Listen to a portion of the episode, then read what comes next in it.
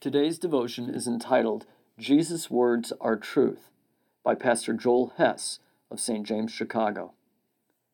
All your words are true, all your righteous laws are eternal. Psalm 119, verse 160. Sanctify them in the truth.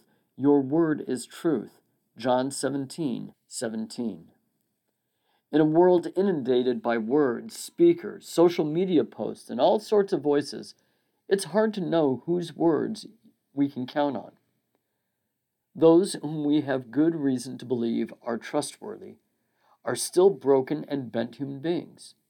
When words fail, decisions and truth will be undermined by violence. There is someone whose words can be trusted Jesus. Why? His words do what they say. He backs them up with his blood on the cross, his resurrection from the dead his words work.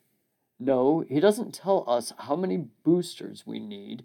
However, he does tell us he will raise us up on the last day. He tells us to repent of our misuse of God's creation and other human beings. Yet he also tells us we are forgiven. Listen to him. Have you ever tried listening to Jesus, reading scripture, a psalm, a passage from Romans, before you listen to anyone else?